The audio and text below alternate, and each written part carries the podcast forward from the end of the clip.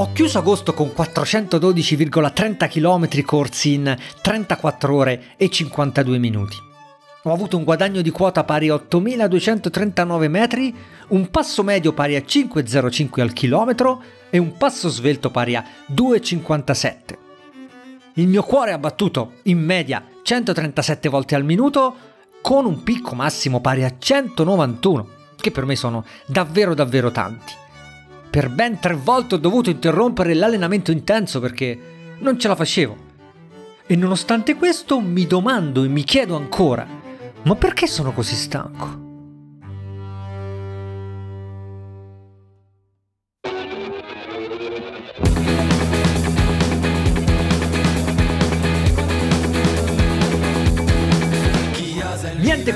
Come la capacità di farti sentire un giorno un supereroe, un super fisico e dai che quest'anno sono in forma, mi sono allenato bene e poche ore dopo, il giorno dopo, uno straccio inutile, con un corpo che probabilmente è sovrappeso, con i muscoli che non si adattano mai, ti fanno sempre male, con la schiena che non si è mai scaricata, con le anche bloccate, con l'umore che fa sempre su e giù. Maledizione ogni volta che finisce agosto, ogni anno io mi trovo in questa situazione e so benissimo perché, perché corro troppo d'estate. Quel periodo là per me è sempre, sempre troppo è, è, troppo di slancio, mi faccio troppo prendere dall'entusiasmo, si può correre bene, si può correre la mattina al fresco, non c'è più il problema del, del, del clima e poi cosa c'è di più bello di correre in canottiera e pantaloncini e basta e sudare, sudare, sudare, sudare tantissimo alle 7, alle 8, macinare chilometri su chilometri, il pomeriggio buttarsi in acqua. Niente è più bello di questo. Comunque, dai, iniziamo questa prima puntata di Run Is It, fatto un po' in anticipo rispetto alle mie previsioni, ma il trailer vi è piaciuto troppo. Wow, siamo stati secondi su Apple Podcast per diversi giorni, per tutto il weekend scorso, addirittura prima della zanzara la zanzara che rappresenta un po' no, le, le, repliche radio, no? l'intrusione delle radio all'interno dei podcast, nelle classifiche podcast, una cosa che non ha senso e noi l'abbiamo battuta con una semplice puntata trailer. Però questa puntata, dicevo, l'ho voluta un po' anticipare perché mi avete fatto delle domande che possono un po' essere viste come un'introduzione, una presentazione di me come persona, di me come, come, come corridore, come podista e quindi essere usate un po' per partire, essere usate un po' come un lento, come quando si fa un lento a chiacchiera con un amico. Usciamo sabato, andiamo a farci un'oretta piano così mi racconti un po' di cose. Ecco, immaginate che questa puntata sia pressappoco qualcosa di simile. Però prima un annuncio da farvi ho aperto il club di Ranisit su Strava, quindi se siete utenti Strava cercate tra i club Ranisit e ci troverete là. È stata un'idea di Paolo, ieri mi ha scritto, mi ha detto ma perché non apri un club? Potrebbe essere carino per eh, stimolarci, vedere gli allenamenti degli altri, no? le classifiche settimanali, mensili. Wow Paolo, grazie, ottima idea, l'ho aperto stamattina, siamo già a 250, fantastico. E poi ho messo su Patreon gli adesivi, un pacchetto di adesivi che comprende anche quelli di Ranisit. Sto mettendo anche le magliettine, ho fatto fare delle magliettine Ranisit bianche con adesivo arancio e arance con adesivo bianco, le userò nei prossimi video. Ci sto un po' lavorando perché le ho fatte fare adesso così per me, ma devo capire un po' quante ordinarne e poi farle fare al, alla tipografia o ordinarle direttamente fuori, però insomma presto ci saranno anche le magliettine Ranisit che sono molto carine devo dire. È un, un marchio un logo una cosa che ha fatto un, un, amico e che sta bene bene un po' ovunque quindi altro motivo di vanto. Sono contento sono davvero contento. Ciao Riccardo uh, mi chiamo Guido ho 22 anni.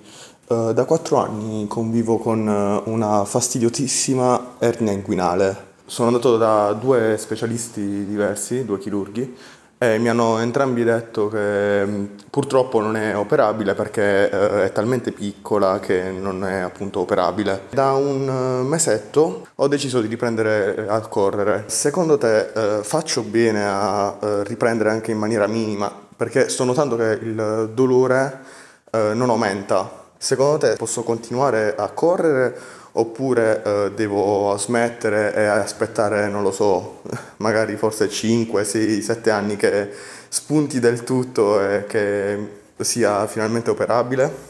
Grazie. Grazie Guido per il messaggio. Sai perché l'ho scelto come primo vocale della prima puntata di Ranisit? Perché mi permette di spiegare un po' il metodo che voglio usare nel rispondere a queste vostre domande. Io non sono un fisioterapista, io non sono un professionista, io non sono un allenatore, io non sono nessuno, sono un tapassione amatore che negli ultimi tre anni si è infortunato spesso e che non si è più ripreso dalla microfrattura all'anca di tre anni fa ormai. E quindi insomma non sono una persona molto affidabile da questo punto di vista, però il mio consiglio sarà quello di un amico, sarà quello di una persona che ha avuto diversi infortuni, che ha avuto a che fare con diversi dottori e, e diversi professionisti e quindi ecco diciamo che posso darti il consiglio, dai, come ho detto prima, che ti darebbe un amico un po' esperto.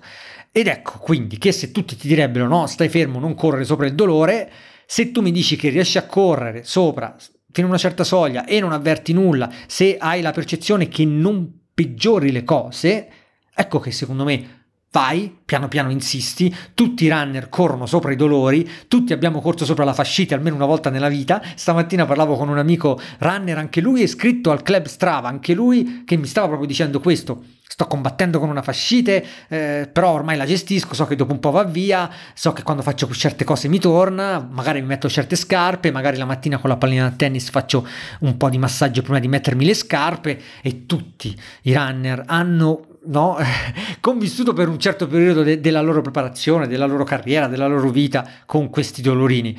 È vero che facendo così si rischia di, di peggiorare le cose, ma questo dovresti insomma percepirlo e soprattutto si rischia di allungare i tempi di recupero, però voglio dire, non siamo professionisti, se io devo continuare a correre sopra un dolorino e questo mi permette di non fermarmi mai, di passare l'inverno, di passare mesi corricchiando, io lo preferisco allo stare fermo tre settimane facendo terapie, terapie, terapie come farebbe un professionista, spendendo tanto, non facendo quel tipo di attività, ma facendone altre. Nella vita nostra, nella vita degli amatori, questo non può succedere. Se tu non esci per correre, magari fai un po' di palestra, magari fai un po' di stretching, magari fai, ti segni in piscina e via dicendo, ma non avrai mai lo stesso tipo di supporto che ha un professionista per far guarire quella cosa specifica là. Non andrai mai tre volte al giorno dal fisioterapista a fare massaggi e, e a, a, dall'osteopata a sbloccare le cose. Hai capito cosa intendo? Quindi, secondo me, tu devi prima di tutto capire se questa attività ti potrebbe danneggiare seriamente l'ernia. Io non lo so, questo te lo può dire solo un medico. E ti consiglio, come ti ho detto anche in privato, di trovare un medico sportivo, non andare mai, e questo è un consiglio generale da medici generici per questo genere di cose, anche se sono bravi, anche se sono quotati, anche se sono super costosi. Troverai soltanto persone che non capiscono quello che devi fare, che non si rendono conto dello sforzo che c'è dietro una corsa, dell'intensità che c'è dietro il vero running, i veri allenamenti. Per loro il running magari è jogging, è la camminata veloce, è quello che un po' dicevano i carabinieri quando c'era il lockdown, no? che non si poteva andare troppo forte, massimo una camminata veloce, come hanno detto a me una volta. Insomma, trovati un dottore che sia specifico per la corsa, qualcuno che magari cor- corra anche lui e che ti sappia capire da questo punto di vista. Se lui ti dice che il movimento che fai non danneggia l'ernia, fatto in un certo modo, ta ta ta, secondo me vai. E già che ho accennato al discorso scarpe, un ragazzo mi ha chiesto che scarpe usi, che modelli usi, quale consigli. Cioè, consigliare scarpe è generico, cioè, dipende da quello che dovete fare, dipende vostra, da, da, dal vostro corpo e, da, e dal, da, quanto tempo correte, insomma, è, è, davvero, è davvero complicato.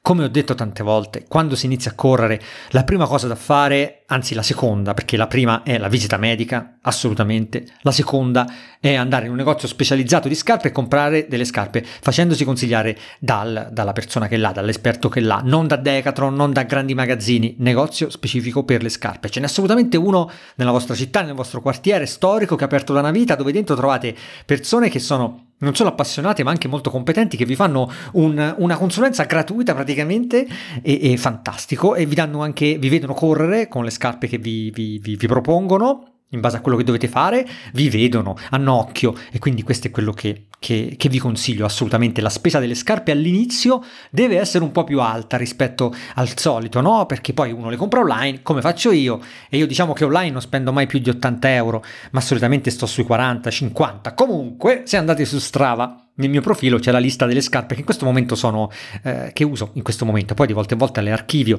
Io di solito non faccio più di 700-800 km con le scarpe poi le, sempre, le sento sempre scariche e dipende anche da, dal tipo di scarpa ovviamente. In questo momento dipendesse da me, io correrei sempre soltanto con le Five Fingers Run.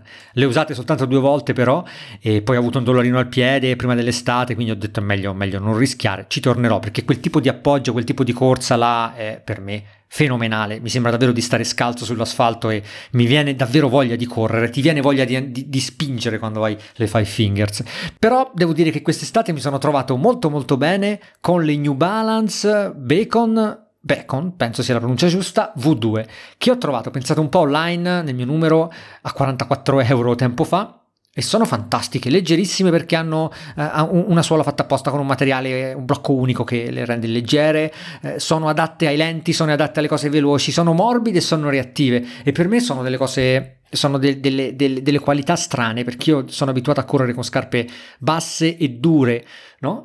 e quindi avere queste scarpe invece finalmente morbide per fare lenti, per correre sciolti è stata una liberazione e mi hanno poi sorpreso perché anche nelle cose un po' più veloci sono sempre state benissimo, tant'è che quando ero in Friuli, quando ho corso in salita e tutto il resto, ho sempre usato, quasi sempre usato quelle, wow, una meraviglia. Poi le alterno con, delle Zoom Fly per fare le gare, ho delle eh, Mizuno, Wave Shadow la versione 2 e la versione 3, la 2 è praticamente scarica, la 3 le ho comprate adesso, sono un po' però invernali, ecco sono scarpe un po' invernali, sempre minimali, ho preso adesso delle Adidas Adios 5 per fare queste cose veloci in pista perché ultimamente vorrei tornare un po' a fare delle cose un po' più veloci in pista senza correre per strada, ecco, diciamo così. Ho delle Saucony eh, Kinvara 10 che però non mi sono mai piaciute, hanno 500 km ma le ho sempre sentite dure, dure, dure, mai più davvero, eppure sono cresciuto con le Saucony eh, sportivamente, e, e, però queste ultime sono davvero troppo dure e adesso hanno hanno avuto un momento di, di morbidezza eh, soltanto attorno ai 400 km così, un paio di volte sono uscito e finalmente le ho sentite buone, però per il resto sono dei sassi, e no, assolutamente non, non le comprerei. E ho anche delle scarpe di Lining, che è questo brand cinese che non è venduto da noi, che ho comprato di volta in volta su AliExpress davvero a prezzi ridicoli, 30-40 euro quando sono gli sconti, e sono delle scarpe secondo me fenomenali, ne ho avute tan- tan- tanti, tante volte, le ho comprate insomma negli anni, ne ho avute tanti modelli, adesso ho gli ultimi due usciti che secondo me non sono tanto riusciti, però eh, diciamo che sono scarpe che tengo sempre d'occhio. Quando su AliExpress le trovo in offerta a 40 euro, le prendo. Mi arrivano dopo un mese e mezzo. Magari di queste cose una volta, una volta parleremo, faremo una puntata dedicata, però la scelta delle scarpe per chi non sa di cosa sto parlando, per chi ha capito poco, ecco, di quello che ho appena detto, deve essere fatta da un, da, da un, professionista o comunque da una persona esperta da un negozio. Pagate qualcosina in più, ma vi assicuro che fa la differenza e vi risolve alla base problemi di, ai tendini, alle piante dei piedi, insomma tutte cose che poi dovete risolvere pagando un altro professionista, eh, non è che vanno via, che vanno via da sole. Velocemente voglio rispondere alla domanda di William che mi chiede: Ma tu corri con le cuffie, ascolti musica, ascolti podcast? Sono cose che io ho detto mille volte. Chi mi conosce sicuramente mi dirà: No, adesso ripete la storia del podcast, della musica. Sì, Adesso ripeto quella storia là. Eh, ne ho scritto anche tanto in passato, in varie recensioni a vari orologi. In questo momento corro con le cuffiettine a conduzione ossea, gli aftershots eh, ultima, l'ultima versione, oh, adesso non ricordo il nome perché è un nome inutile, però davvero le uso da anni. Prima avevo le Titanium, che adesso si trovano a basso prezzo. Consiglio a tutti di usare, se avete un orologio che ha il Bluetooth, le cuffiettine a conduzione ossea perché a me hanno svoltato davvero, perché vi lasciano l'orecchio libero e voi uscite uscite a correre, sentite i rumori della strada e tutto il resto, i cani che abbaiano e via dicendo, però avete anche eh, insomma l'audio, no? Sono super leggere, non costano neanche troppo secondo me e super super consigliate se avete un orologio che si può abbinare. Io in questo momento corro con il metronomo in cuffia, ho delle tracce fatte MP3, partono da 170 battiti, arrivano a, 100, a 200 quasi, 198 e le uso quando faccio diciamo o i lenti o i medi insomma quando devo mantenere un'andatura e quella è. Oppure quando devo fare anche allenamenti veloci le uso nel riscaldamento. Significa che io la mattina quando parto metto il metronomo in cuffia a 170 e mi faccio un paio di chilometri a 170, poi aumento a 174 e magari mi faccio un altro chilometro, poi a 176 e mi faccio un altro chilometro. Insomma, so che se vado ad, certa, ad un certo BPM, se seguo quel rumore, io vado a una certa velocità. E questo mi permette davvero di distrarmi tantissimo dai rumori della città. Correre con la musica è sbagliato per tanti motivi, lo sappiamo tutti, e davvero non voglio star qua a ripeterlo, correre con la musica non vi permette di ascoltare il vostro corpo, che è, è, è l'unica cosa che dovete sentire quando state correndo e se all'inizio vi sembra sbagliato questa idea è perché non siete ancora abbastanza allenati, ma dovete insistere perché quella è la via. Quando voi riuscite a correre, ascoltare soltanto il vostro corpo, stare concentrati sulla respirazione, sul passo, sul vento, su qualsiasi cosa che capita attorno, poi con le endorfine, con il sudore, con tutto quello che ne, che ne viene, dopo i minuti, dopo le ore, ecco che la sensibilità aumenta e diventa un'esperienza mistica. È quello il bello anche della corsa, è quello il motivo per cui facciamo tanto anche. E quindi metterci in mezzo la musica non c'entra nulla, metterci in mezzo podcast non c'entra nulla. Poi è chiaro che se uno deve correre due ore piano piano, fare un po' di jogging, un po' di corsa e una volta a settimana si vuole ascoltare un podcast o una volta a settimana si vuole mettere là e ascoltare una canzone, male non fa. Ma che ci frega? In gara non si può fare, ma negli allenamenti nei lunghi in passato io l'ho fatto, è un bel aiuto perché la musica è doping. Però ecco, credo che il metronomo sia una via di mezzo accettabile perché vi permette comunque di distrarvi dai rumori, vi assicuro che dopo un po' diventa automatico, le gambe vanno, si sincronizzano con, con, con il bip e voi andate avanti da soli. Io ad esempio riesco ad andare a farmi un medio, che ne so, a 4, a 4 e 10 o a 4, so che metto 182 battiti, 184 battiti, quel che è, seguo quello, eh, mantengo sempre la, la solita lunghezza del passo e via. E questa cosa mi permette anche di rispondere velocemente alla domanda di Giovanni che su Telegram mi scrive Riccardo, quando poi magari saremo in tanti a chiederlo non lo so. Comunque, come aumentare la cadenza senza farsi male? Ci provo, riesco a portarla a 170, ma se sforzo 180 mi si infiammano gli adduttori. Grazie. Ed ecco, prova con il metronomo, perché con il metronomo piano piano, certo non fare il, salto 170-180, perché è, è, è, troppo brusco, lo senti subito, no? Vai sempre troppo veloce, ti affanni subito. Però due alla volta, quattro alla volta, inizia a 170, piano piano arrivi a 180, cerca di mantenerlo per un po'. Più aumenti la cadenza e più ti verrà da correre di avampiede. Per correre di avampiede devi avere un certo slancio, devi avere un corpo che ti assiste, secondo me, perché quello è il grosso problema di quando si corre in quel modo là, che si può correre per un po', però se non hai tutta la struttura che ti assiste ti stanchi e, diciamo correre di, di, tallone è un pochetto più, eh, più, comodo da questo punto di vista, però insomma dipende da quello che devi fare, dall'andatura, dal tuo corpo, ci sono mille cose, ma se tu vuoi aumentare, prova questa storia del metronomo, dai. Infine, per mettere in mezzo un'altra cosa, rispondo alla domanda di Gabriele che su YouTube, in un commento al, al trailer che ho messo anche sul canale YouTube, mi dice Ciao, scusa, ma perché prendi il ferro? E perché devi fare una dieta? Perdono la domanda, di formazione professionale. Ottima domanda, perché mi permette di parlare di alimentazione. Io dall'anno scorso sono seguito da un nutrizionista sportivo, top runner lui, e mi ha cambiato tutto. Dall'anno scorso ho deciso davvero di, di, di chiudere i discorsi di alimentazione, non pensarci più, smettere di leggere libri, smettere di fare prove su prove su di me, che poi richiedono settimane e mesi e se sbagli qualcosa hai perso soltanto tempo e ti sei fatto male, ti sei fatto del male al fisico andando appunto da un nutrizionista in quel caso volevo perdere peso perché avevo appena ripreso da un infortunio e non correvo da mesi e avevo fatto tanta, tanta piscina, però, però ero, avevo preso tante, tanti grassi, tanto grasso, non, non era, avevo preso pochissima massa muscolare e quindi dovevo smaltirlo e poi volevo preparare una maratona e quindi ho detto facciamo tutto come andrebbe fatto. E unendo questi componenti, alimentazione controllata, alimentazione controllata non significa stare, stare, stare a troppo attenti, significa mangiare le cose giuste, significa non cercare di non mischiare le cose, questo è, fondament- è, fondamentale, non mischiare le cose. Un nutrizionista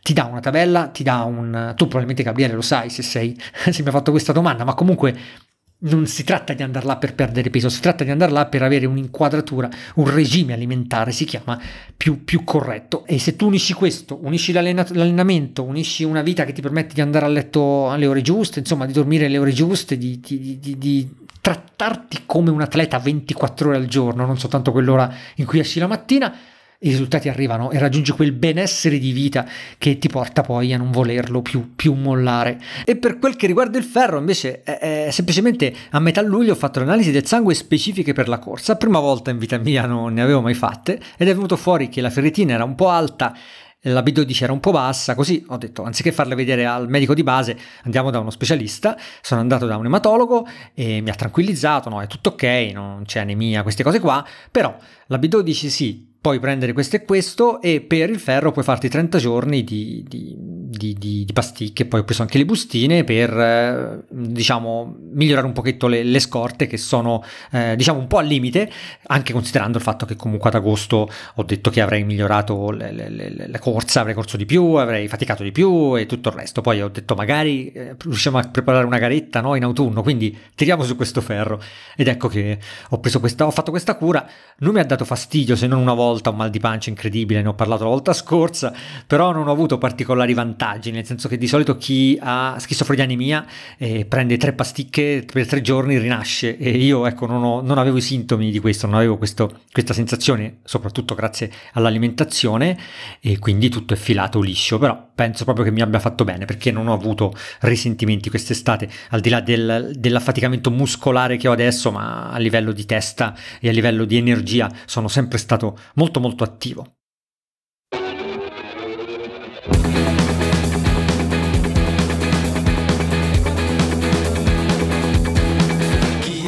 E ok, dai, la chiudo qua. Ci siamo fatti questo lento a chiacchiera, ci siamo un pochetto conosciuti, spero di aver risposto in maniera soddisfacente alle vostre domande. Vorrei inserire più vocali nel prossimo, nel prossimo episodio, così come vorrei parlare con esperti, insomma iniziare ad inserire altre cose. Però mi serve un po' di tempo perché sono davvero sommerso dal lavoro, sono tornato a Roma da tre giorni e al di là della depressione, dal ritorno in città, c'è tutto il discorso di rimettersi in pari con, con, con, le cose di sempre, con il lavoro, con i progetti che sono stati fatti.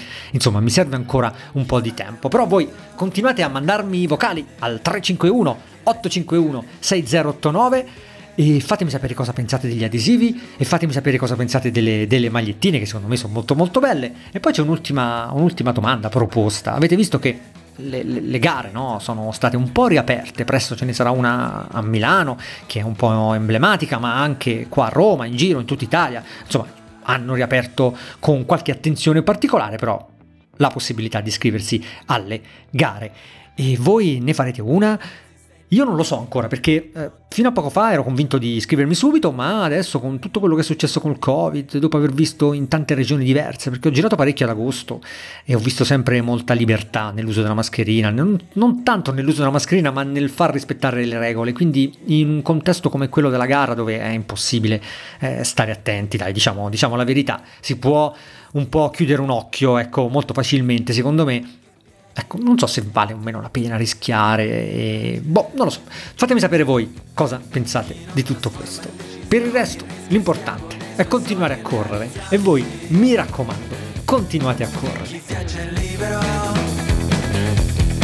chi aspetta statico,